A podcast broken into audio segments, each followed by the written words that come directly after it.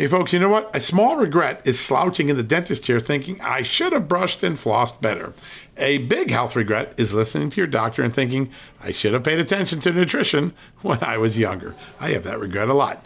Better health today and when it matters most is why I take Field of Greens. Field of Greens is unlike any fruit and vegetable or green product. Field of Greens isn't watered down extracts. Field of Greens is an organic superfood. It's whole fruits and vegetables. Each fruit and vegetable was selected by doctors to support vital body functions like heart, liver, kidneys, metabolism, and of course your immune system. And only Field of Greens is backed by a better health promise. At your next checkup, your doctor will notice your improved health or you're going to get your money back. Don't look back and say, I should have paid attention to nutrition when I was younger. Field of Greens is a key to better health today, right now, and when it matters most. Let's get you started with 15% off and free shipping. All you got to do is visit fieldofgreens.com and use the promo code JUSTNEWS at checkout. That's promo code JUSTNEWS at fieldofgreens.com.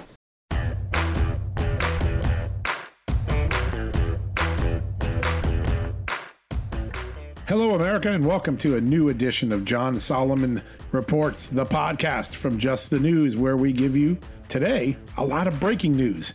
Um, we've got big, big news coming on coronavirus, including a new exclusive by Sharyl Attkisson, my colleague, uh, who takes a look at the differing mortality rates that Dr. Anthony Fauci, the nation's chief infectious disease specialist, is giving when he's in public at those coronavirus task force briefings in the White House and what he's telling his colleagues privately in the academic world through an academic journal article. You're going to want to hear about the gap between those two assessments. Um, in addition, uh, on the coronavirus front, we've got an extraordinary guest, Dr. Vicky, Vic, Vicky Wool. She is a uh, family medicine practitioner out in Idaho, someone who trained to be a public epidemiologist. So she has been trained her whole life for the sort of pandemic outbreak that we have today. She's going to sit and just talk with us and give us simple answers to simple questions that our readers and listeners have been asking at Just the News and John Solomon Reports. Should you wear a mask? Uh, what about these anti malarial drugs? All those questions we're going to answer, and you're going to be able to take home to your family and have a better sense of what to do. Uh, and then we have the breaking news story of the day. You remember FISA, you remember Russia, you remember Michael Horowitz back in December, the Justice Department Inspector General uh, wrote a scathing report saying that the FBI had failed to corroborate evidence that it submitted to get a FISA warrant against the Trump campaign back in 2016. Well, as I predicted on this very show and on Sean Hannity's show recently, the IG has gone and taking a look at other FISA warrants uh, in other cases, and guess what? It found the same problems. The FBI was cheating. It wasn't verifying information. It was submitting inaccurate or unsubstantiated investigation uh, investigative evidence. We're talking about two dozen new cases they've looked at. All of them had the same type of problems. This is a big breaking story, and we're going to be right back with it. But first, we're going to go to the commercial break. When we come back, we're going to have a lot more to talk about.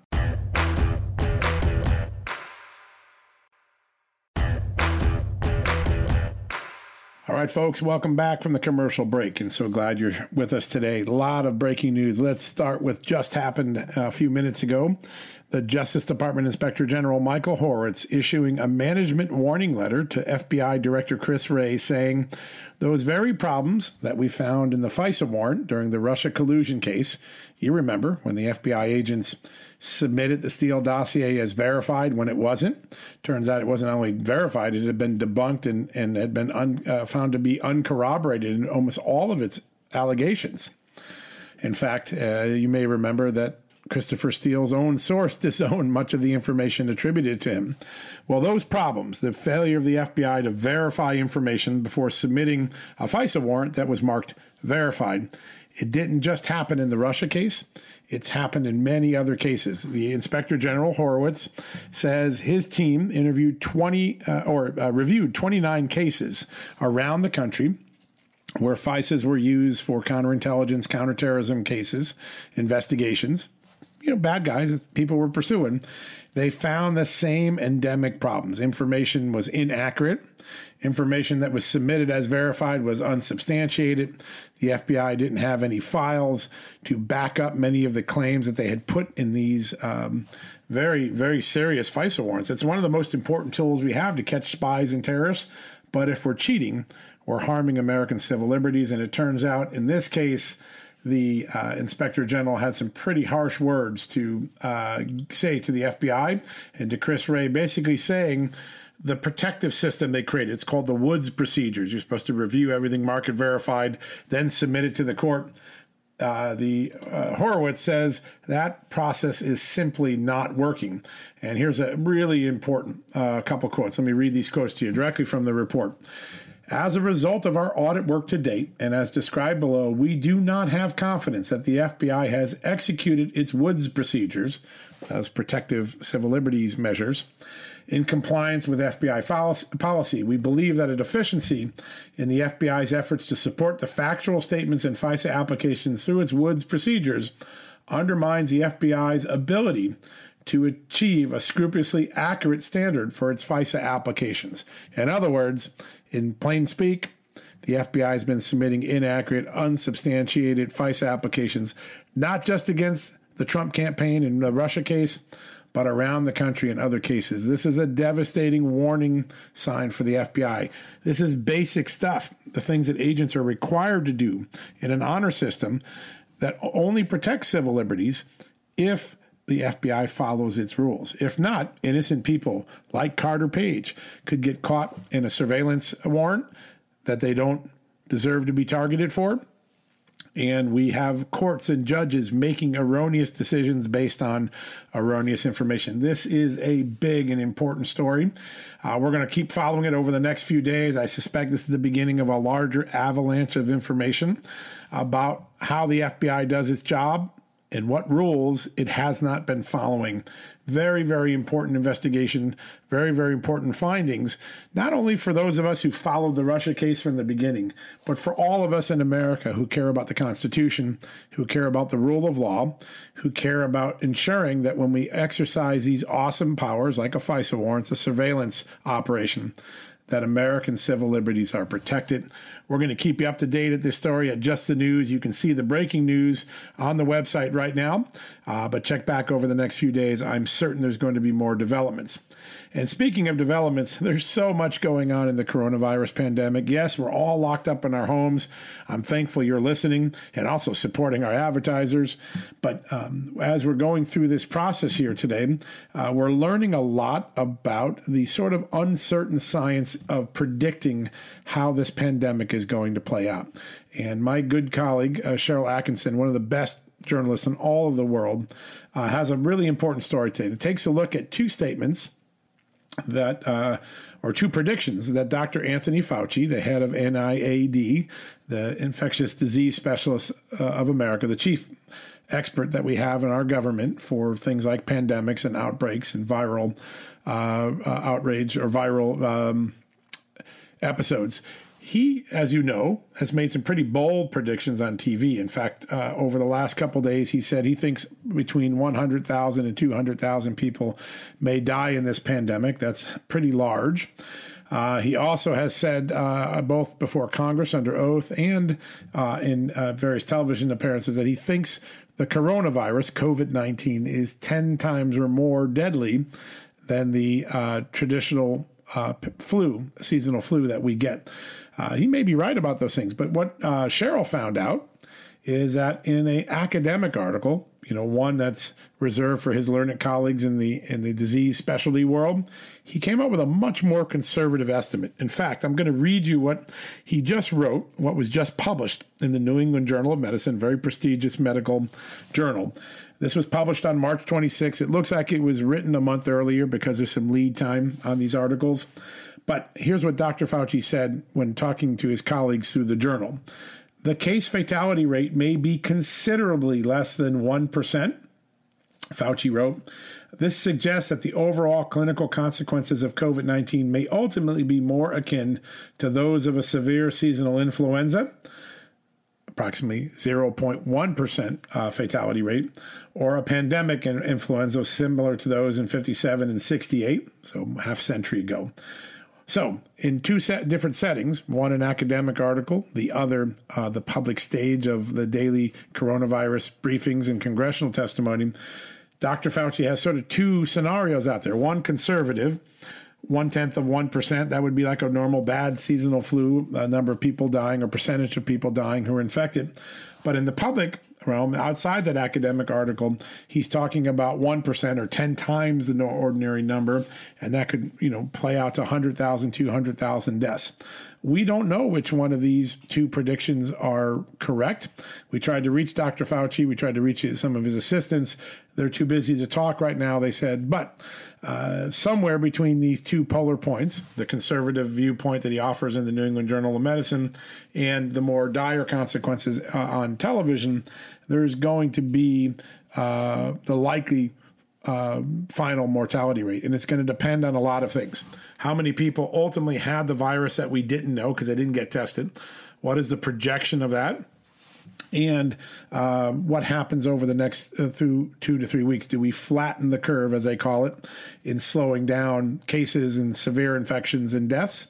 Uh, this history is still to be written, and it'll be fun to go back and look back. Actually, not fun, important to go back and look at Dr. Fauci's varying assessments and see which one of these was correct. Was it the New England Journal of Medicine model, where he says it's just above a normal uh, uh, bad flu season, or is it the more dire 10x the normal flu season that he gave before Congress and on television and at these briefings? We don't know. He doesn't know.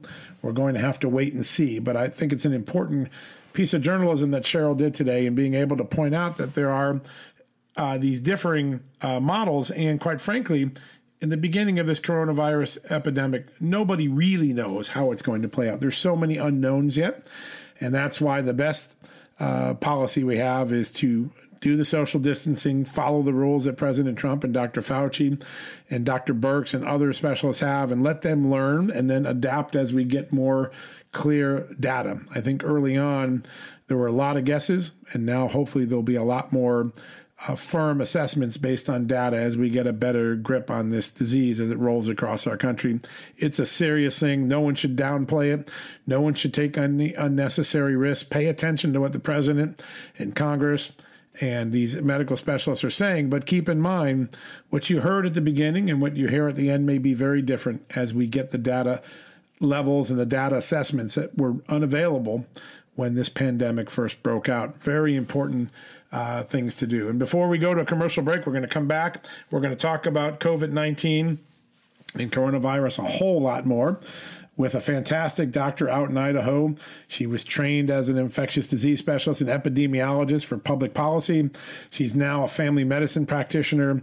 She's on the front lines and she's going to treat you like you're her patient and she's going to answer some of our questions. Should we wear a mask? Uh, should we go out? Is social distancing working? What about this chloroquine and other medicines that are out there? Uh, we're going to get through all of that with Dr. Vicky Wool, who's just a fantastic person, fantastic interview, a very learned frontline doctor. But before we do, I've got one more little thing to do because I know we often uh, laugh and scoff at the media. I believe journalism is still very important, uh, and we want to make sure that we get it right. But one person who's been having a hard time lately getting her predictions right is MSNBC's primetime anchor, their number one show, Rachel Maddow.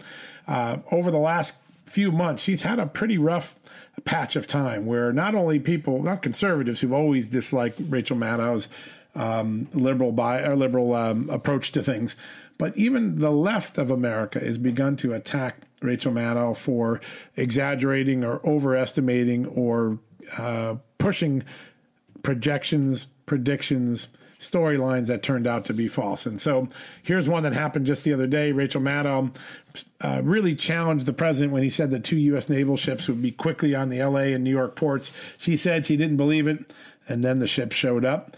That one has led to a lot of criticism, particularly on the Republican side, saying this is a prediction she had wrong and she shouldn't have doubted the president until she had her facts. But let's go backwards in time. If you go to 2017, Rachel Maddow had a big scoop she was promoting, claiming she had Donald Trump's tax returns. It turns out it was anything but his tax returns. It was a single page or a small document that didn't really give us much scope beyond what we already knew many years before. She took a lot of criticism on the left for hyping a scoop that wasn't. And then, uh, as you all know, in December, when the Inspector General report, Michael Horowitz, we just talked about him, when his report came out and it put a stake through the heart of the Steele dossier, saying there was a spreadsheet, just like I reported, that went through all of the facts in the in the Steele dossier, and most of them were either wrong, never substantiated, or internet rumor, not not valuable intelligence. When that came out, many people, including the Washington Post media critic Erik Wemple, uh, really went after uh, Rachel Maddow for her uh, two years of incessant insisting that the Steele dossier was credible, that its information was reliable, that big things were going to come of it in the Russia case. As it had turned out, the Steele dossier wasn't reliable at all. In fact, it was garbage intelligence, as many people have called it. And Rachel Maddow's predictions uh, prognostications really misled her audience, and that's what the Washington Post held her to account for. So keep an eye on this. We we at Just the News are trying to do a good job of policing bias and inappropriate or inaccurate information in media to help you sort through all of this. We hope that's helpful. Uh, we're not picking on Rachel Maddow just because of her point of view. We're picking on her because her track record on predictions lately hasn't been as good as it should be for someone who sits in such a powerful ankle chair. All right, when we come back, Dr. Vicky Wool is going to be here. We're going to learn a lot about coronavirus, not the big picture scientific stuff, but practical things on the front lines you can do to protect yourself and your family and your loved ones and your friends. We'll be back right after this commercial break. Temp check. What kind of summer are we having this year? A family road trip summer? A beach bum summer? Or a wake me up when the sun sets summer? With Instacart, choose your own adventure and skip the shopping side quests. Where available, you can get ice cream delivered to your hotel, sunscreen to the pool, or cold brew to your bed. Well, door, in as fast as 30 minutes. Wherever you find yourself this summer, you can get the goods. Download Instacart for free delivery on your first three orders. Offer valid for a limited time. Minimum $10 per order. Excludes restaurants. Additional terms and fees apply.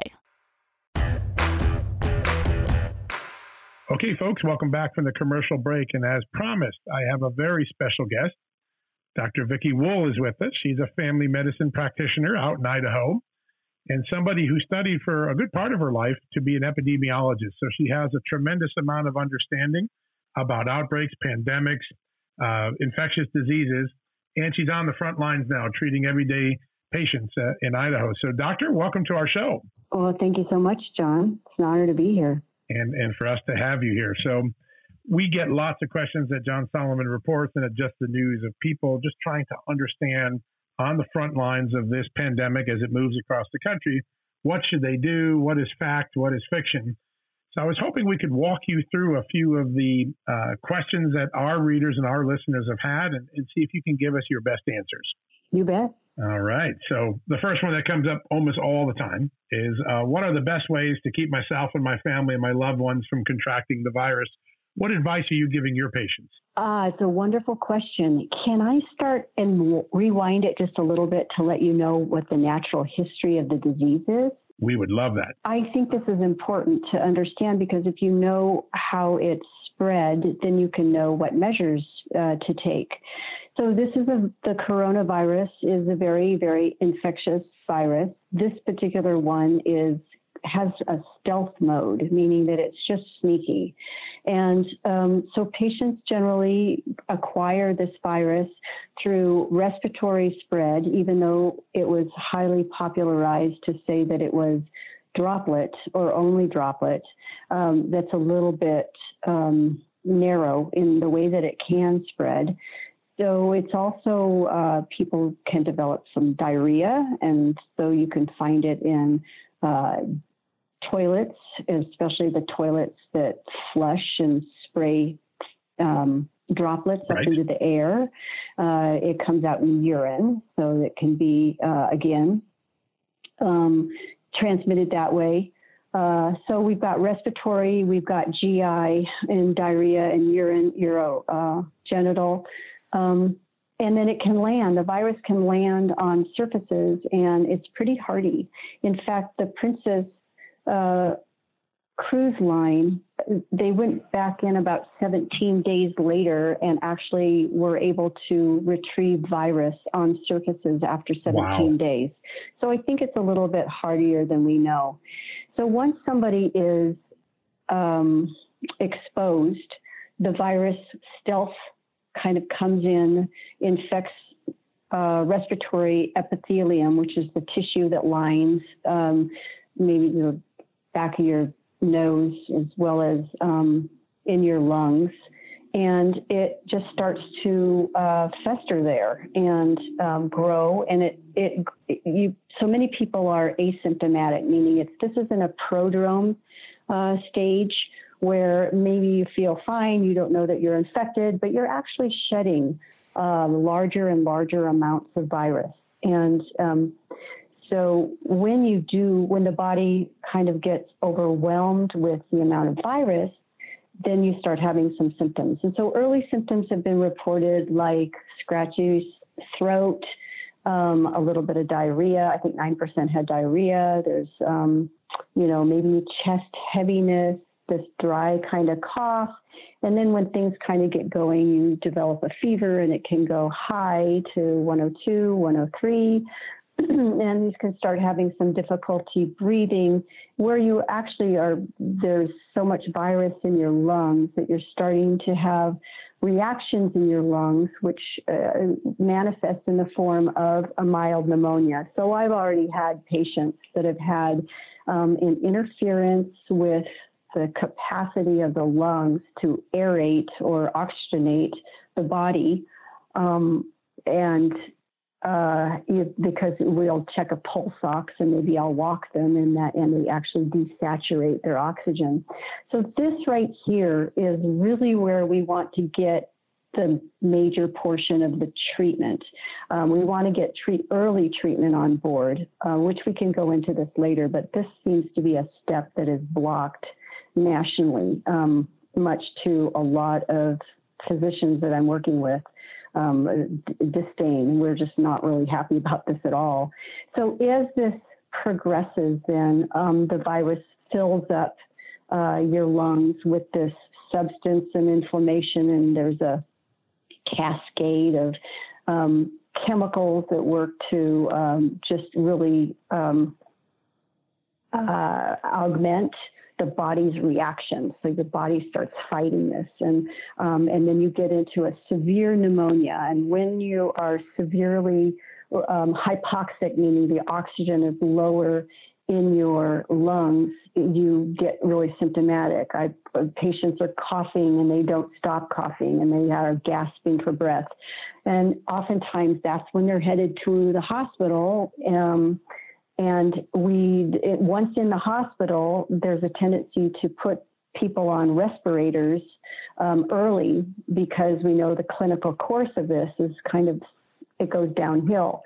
So, but, so after the severe pneumonia, you start getting the respiratory insufficiency. There can be an overreaction of the body, and which creates what is called ARDS or acute respiratory distress syndrome that can lead into sepsis, which is, you know, kind of now fulminant. You have multi organs in the body shutting down. You go into a shock and then you succumb and die. So um, the the you know the wave of these infections um, are you know, at the tip of the wave is when we, we want this early treatment on board, this hydroxychloroquine, which is, um, it's not a, you know, we're in we're in a war for our life right now. And I, I'd like to really say that. So there isn't some magic bullet that's going to make all of this go away. We have to work really hard and we, and we need to work responsibly. Um, so what you're seeing is the numbers that you're seeing over the news and in international studies is that these patients, when they're admitted to the hospital, they're already severely compromised. Right. Uh, so, yes. So, what can you do at home? You know, and I think this is where I think um, I have to kind of raise my eyebrows a little bit to some of the recommendations that have been uh, provided by uh, the governmental systems, um, even the WHO and the CDC. Um, to really say that people don't need a mask, um, in my personal opinion, is irresponsible. You know, I think your most, uh, you know, humble person knows how to you know, pretty much put on a mask or they can ask somebody and not do it um, wrong. And, you know, evidence of this is take a look at any photo that comes out of Taiwan or China yeah, or, all wearing masks. you know, um, Japan. Everybody, everybody's got a mask on. Every single person, all the time. They are making masks, which is what I think we need to do in this country. I, we've got a lot of talented people that could just have, you know, their sewing machines going and, and creating these masks and kind of a do-it-yourself type project and really supply these. And besides that, then you just throw them in the washing machine. And are they 100%? No, yeah. But it's better. So in your mind, that, that early recommendation to avoid mask was maybe a bad call. And it sounds like the CDC is moving towards changing that. As a, a frontline doctor, you think we should have stuck with the mask all along, right? I do. Well, I've just told you how it spread it spread, you know, you're coughing or you're, well, I don't know about how much comes out in a sneeze, but definitely coughing. And nobody's really talking about the public toilets, you know, how they automatically go off and all that, you know, if you've got a little bit of diarrhea, all that viral particles spread up into droplets and is on, you know, is, is in the bathroom. Right? Yeah.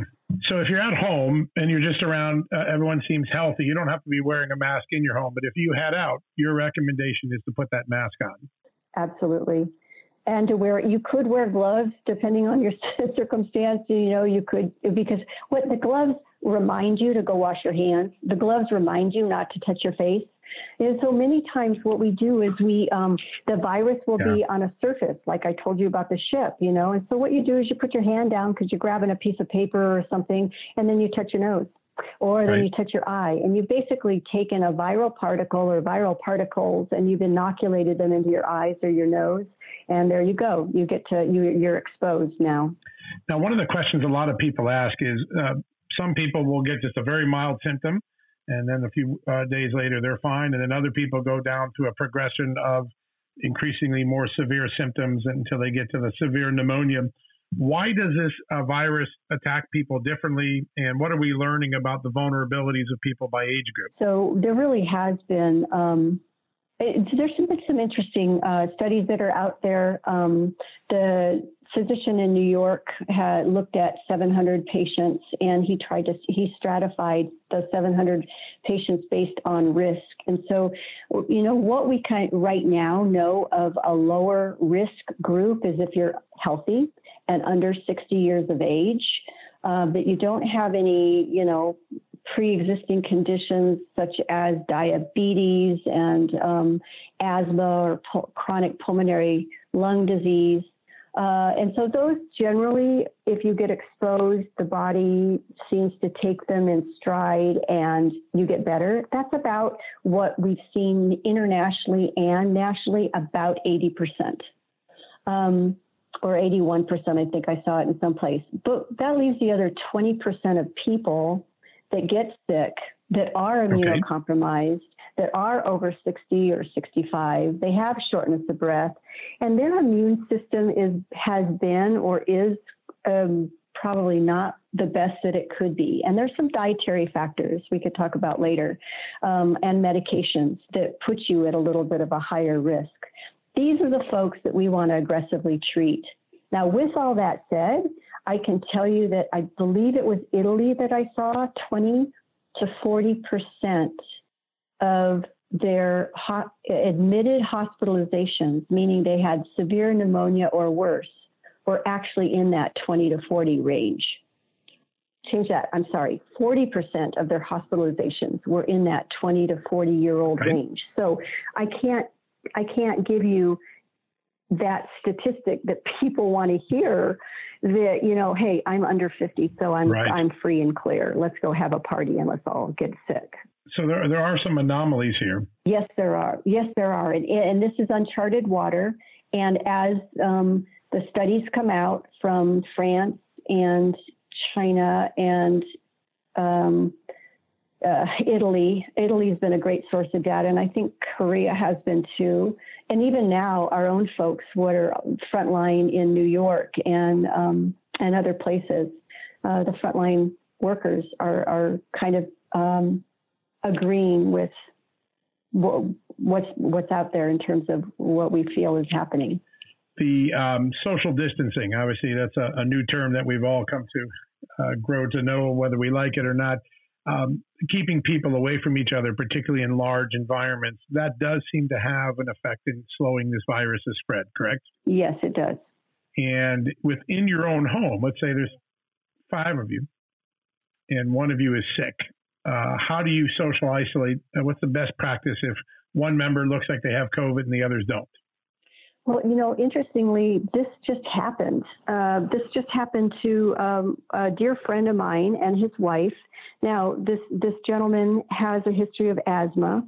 His wife actually has cystic fibrosis, which is a very severe uh, congenital lung disease um, where many people die before they're even 25. But she she's in her 50s. He's in his 50s. Well, they're a late teen daughter came home and was positive. And so she was isolated to her room and they would exchange food on right in front of her door and she didn't come out. She was actually told by a nurse that um, on this particular day, and it had been day 14, that she was no longer shedding virus. Now, she had never taken hydroxychloroquine.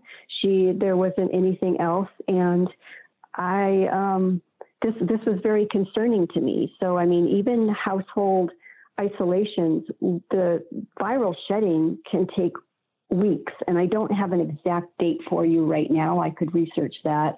But the viral shedding without any kind of interference with like hydroxychloroquine, um, and I keep coming back to that, is because it shows the most promise. There are three different mechanisms of action to how it works, and uh, decreasing viral shedding is one of them. Decreasing, you know, the the body's overreaction and this what we call a cytokine cascade, um, which is the body's overreaction. It decreases that, and so and it also decreases the amount of virus that gets into your own cells. So your body creates good antibodies, um, which are protein molecules that are that fight the infection.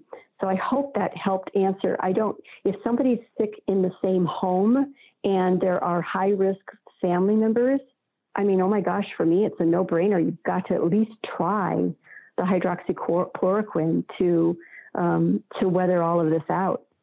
So let's talk about that. That's the anti-malarial drug. We've done a lot of reporting at Just the News on this, and was uh, really early in the wave and understanding that South Korea, France, and other countries were seeing progress in this. And the reason they were seeing progress was you could go back to 2003 and the SARS epidemic and there were there were uh, interesting studies then, and people raising their hands saying this anti-malarial drug, which has been around since the 1940s, seems to work when it's applied to a coronavirus like SARS or MERS or now COVID-19. So there's a debate, right? There's a, those in the science community said, well, until we have lots of studies, you shouldn't do it.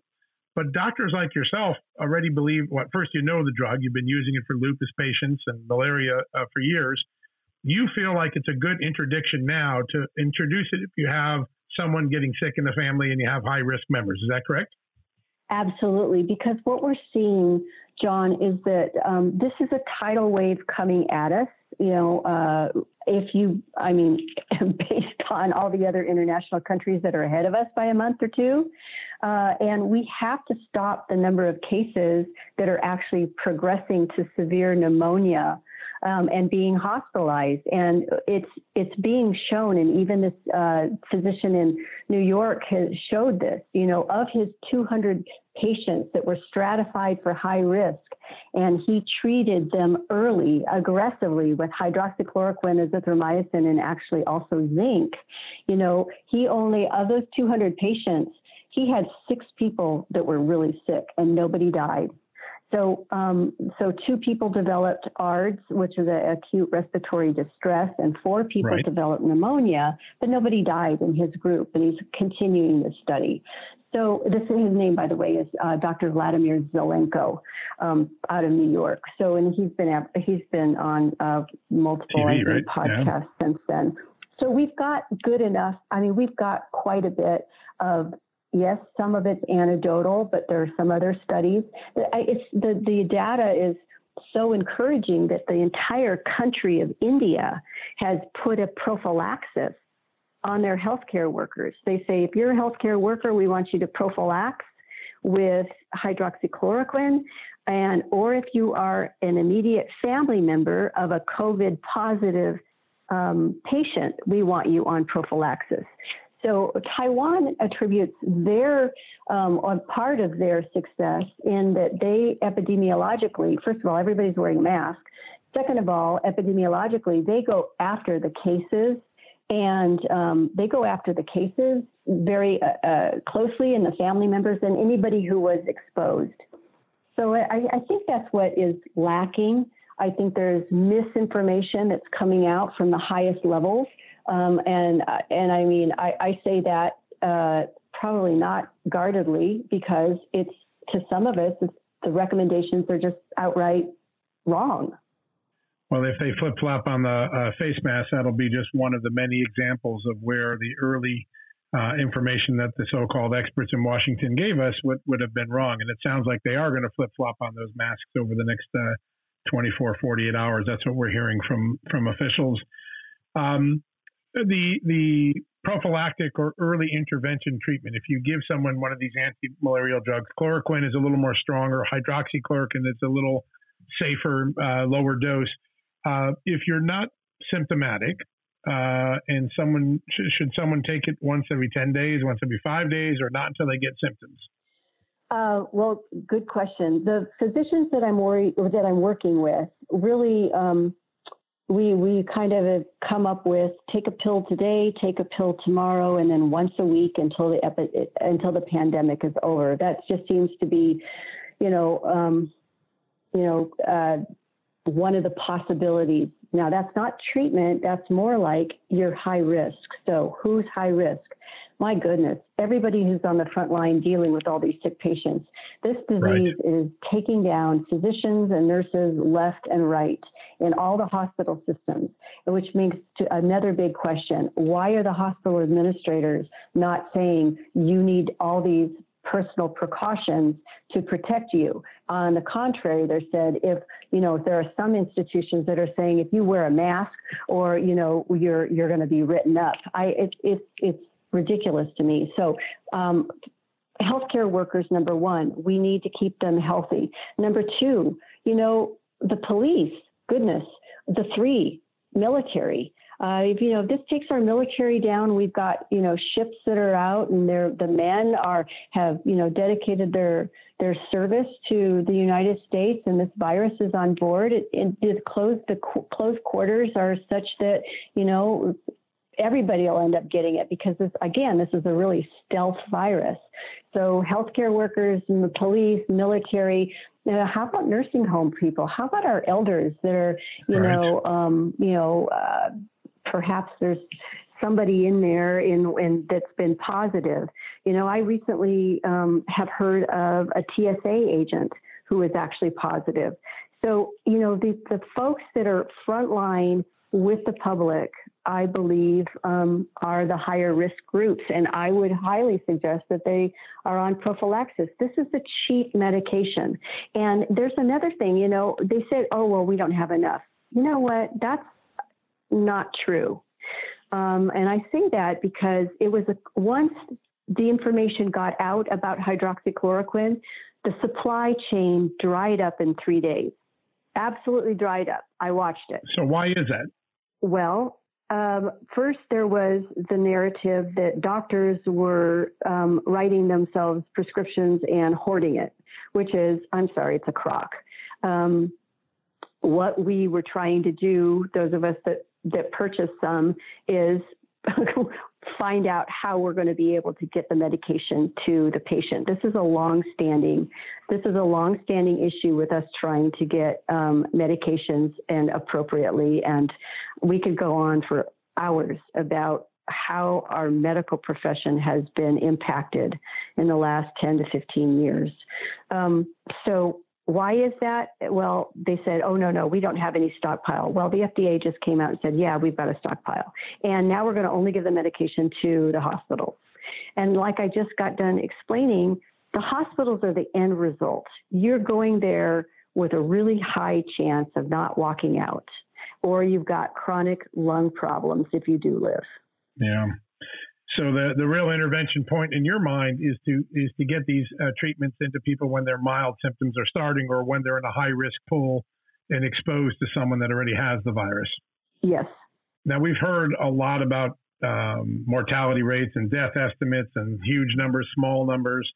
Um, based on what you're seeing, uh, this seems to be a uh, a virus that is a, a lot more deadly than and contagious than ones that we've dealt with in the past. Is that correct?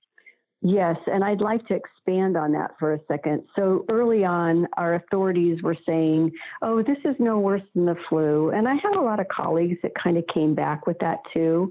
And it's mm-hmm. just too early in the game to actually say that. We know that the case fatality rate, meaning the number of people that die that are infected with influenza, is 0.1%. So that's right. one person out of a thousand actually dies that gets influenza. And I have not distinguished whether or not that's influenza A or influenza B. Now we're looking at, and even data from South Korea states that, that their case fatality rate is uh, 1%. So that 1% is actually 10 times higher than the influenza. And if that, how that translates out is depends on how many people get sick. So if we're looking at 80% of the United States population getting sick, which is if we don't do anything, if we do not intervene, that adds up to be a lot of people. Yeah, no, it's a scary number even to start to calculate. So right now, uh, the FDA over the weekend uh, went ahead with the recommendation that uh, uh, chloroquine and hydroxychloroquine can be used. Although, as you appropriately noted, it seems to be limited to hospitals right now. What are the three things as a frontline doctor you'd like to see the government do in the next week to to get a better grip on where we're headed? Well, John, I just spent the entire weekend coming up with a letter with other physicians that were working in this healthcare coalition um, to President Trump and the uh, COVID task force to release us. Let our hand i mean untie our hands. There have been um, oh, and i don't understand this. I don't understand that there are state governors that have put the pressure on the State Board of Pharmacies, and I'm guessing this is the chain of command, but they put the pressure on the State Board of Pharmacies, who have then put the pressure on the individual pharmacists, first the big chains and then the independent pharmacists, to say, well, don't you give that doctor any hydroxychloroquine unless you've got a positive, you know, unless you've got a positive diagnosis or unless you're, you know, you've got good diagnostic criteria. Well, there's some problems with that because the pharmacists are not dealing with the patient directly on. They don't know my people. They don't know the people that I see. They don't know their history. They don't know their symptoms. They don't know clinically what's going on. And so when I write for, you know, oh my gosh, this gentleman has, you know, severe COPD, and if he gets exposed, he's going to expire. There's just no two ways about it. They he needs he's high risk. I'd like to get him on at least a pill a week, you know, for for some benefit. Um, you know that that isn't possible right now. So I would very much like um, the authorities to release this medication, which is incredibly cheap um, and is being produced by, from what I understand, six different companies, you know, worldwide, um, to uh, for, for more for prevention and uh, release us to allow to, um, you know, treat high risk folks. And I think every physician and nurse and, you know, hospital employee and clinic employee needs to be on it. Um, um, I, will tell you, I'm on it. I can tell you my staff is on it. I, I am um, pretty darn sure that Governor Cuomo is on it um, of New York. Um, so anyway. But um, and do you see the tide changing now? Uh, just the fact that the FDA made this move over the weekend. Do you expect with this letter that you're working on with other doctors to the president that you'll continue to get the latitude to get treatment decisions back at the doctor's level as opposed to a national level? Yeah, I would really sincerely hope that, John. What I believe the narrative is going to turn out to be is that there isn't enough and we can't get this made. And you don't believe that? No, I don't believe that for a minute. No, in fact, if we could, I, I know I spoke with um, um, a very a, a wonderful uh, physician in Texas who stated there's a company in Texas, they grow the plant. If we could get the API, which are the like the essential ingredients, they could have up to 1 billion hydroxychloroquine made by the end of the year. Wow. So, um, no, we've got incredible potential for making this. And my understanding is that it's so easy to make, you could make it in a garage. But that's not to say you go out and drink fish tank cleaner yeah, we don't want. To encourage people I mean, to do that. I mean, hello. Yeah, no, that's, uh, that was one of the silly episodes and also mishandled by the media. Now, this hydroxychloroquine uh, and chloroquine, it does have some side effects. Which type of patients do you have to monitor more closely if they're taking a prophylactic or intervention version of the drug? Yes, thank you, John. Um, so, chloroquine does have a, a little bit of a higher side effect profile. When something is hydroxylated, it usually is a more active ingredient or more active form, and it has lesser side effects. That's why you're also going to see in the media, the media is shifting now and saying, oh, this is chloroquine, chloroquine, chloroquine. Well, we're saying hydroxychloroquine because it has even right. a better side effect profile. And like you already stated, patients have been on this for years, taking it twice a day for years and years and years for rheumatoid arthritis and also um, lupus, you know, some of right. the uh, autoimmune diseases. So um, the side effect profile, I mean, if this is why it really needs to be done with a patient's primary care physician, somebody that knows them. This patient physician relationship is so important. You just can't, you know, kind of uh, cookie cutter all of this. But I would look twice at somebody who has any cardiac arrhythmia or any kind of a, a birth. Um, like congenital prolonged QT syndrome, which means the, the heart and its electrical impulse takes a little bit longer to repolarize. And so what happens with this, with, with drugs can actually have an additive effect of making that repolarization longer. And then you can have some arrhythmias. Um, so it is, I mean, it's, nothing is without risk. We always have to we always have to weigh risks and benefits. But if you look at what's your risk of dying, it's considerably high or being put on a ventilator versus, you know, the potential risk, you know, uh, th- that's there. I mean, it just is. There's risk in ibuprofen. So, um, so anyway, um, so I would look at a prolonged QT. There is a congenital um, that's called a glucose 6 phosphod um, dehydrogenase deficiency, and that's genetic, and many people um, well, it's not that common, first of all, but it, it does happen in the population. You wouldn't want to take the medication if you had that. Um, so those are probably two of the highest, or any kind of allergy or any kind of hypersensitivity to the components. That would be a contraindicated.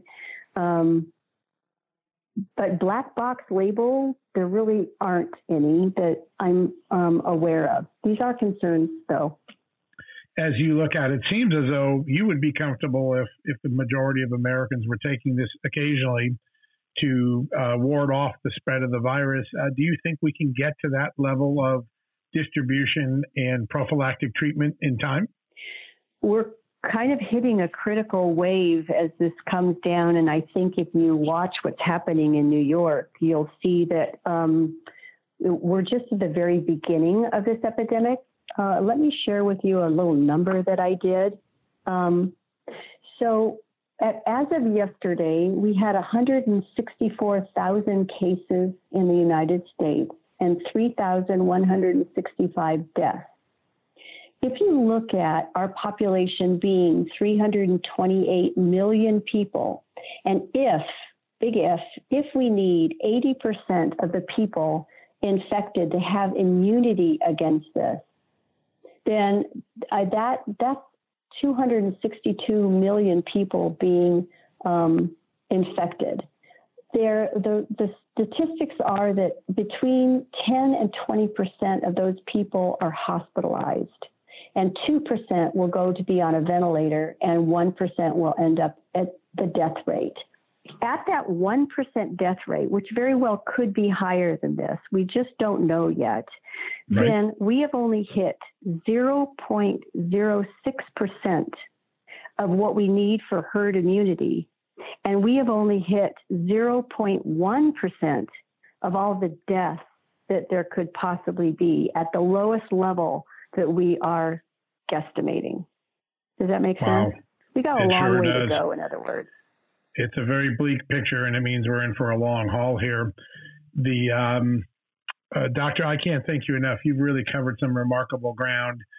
In, the absence, I just want to ask one last question because it comes up. If we don't uh, get to a point where hydro, uh, hydroxychloroquine is out, uh, what are our fallback defenses for doctors like you? What are you going to do to keep patients uh, as healthy as you can in the midst of this spread? Uh, okay, well, well, we've mentioned the, the distancing, the wearing the mask, the washing the hands. Um, I think we need to get our nutrition a little bit in order. There are some vitamins that are good for the immune system, um, the vitamin C, uh, and you know, um, a gram to two a day, vitamin D, keeping up on your vitamin C levels, your vitamin D levels. I, I hesitate to give an actual amount.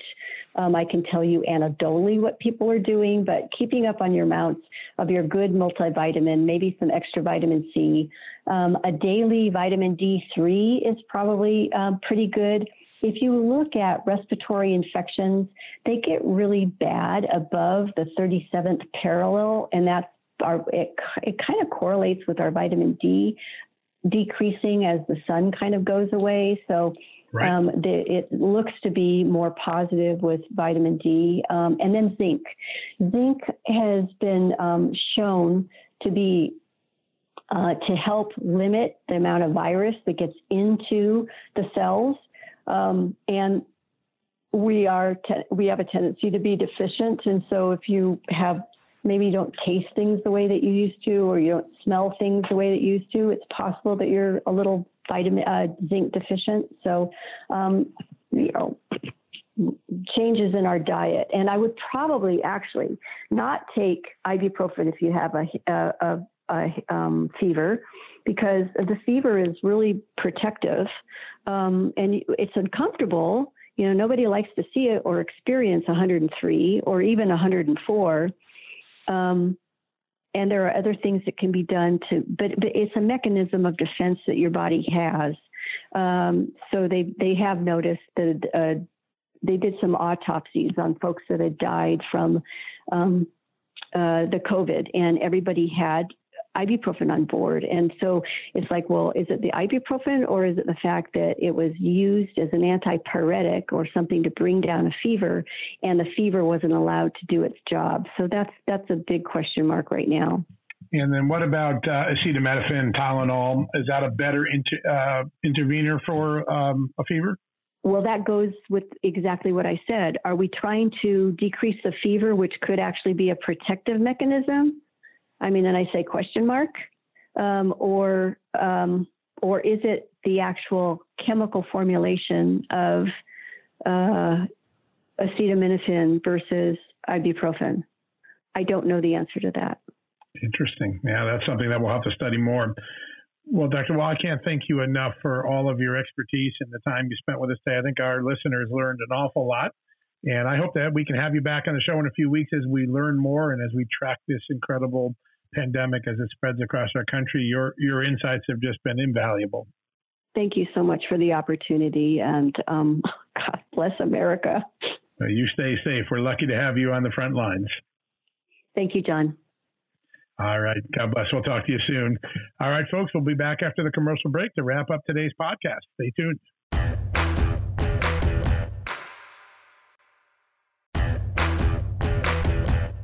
All right, folks, that wraps up another edition of John Solomon Reports. Thanks for joining me today. I hope you appreciated the doctor's great insights on how to get through this COVID 19 uh, outbreak and how we're all going to get through it step by step with lots of good advice and following instruction.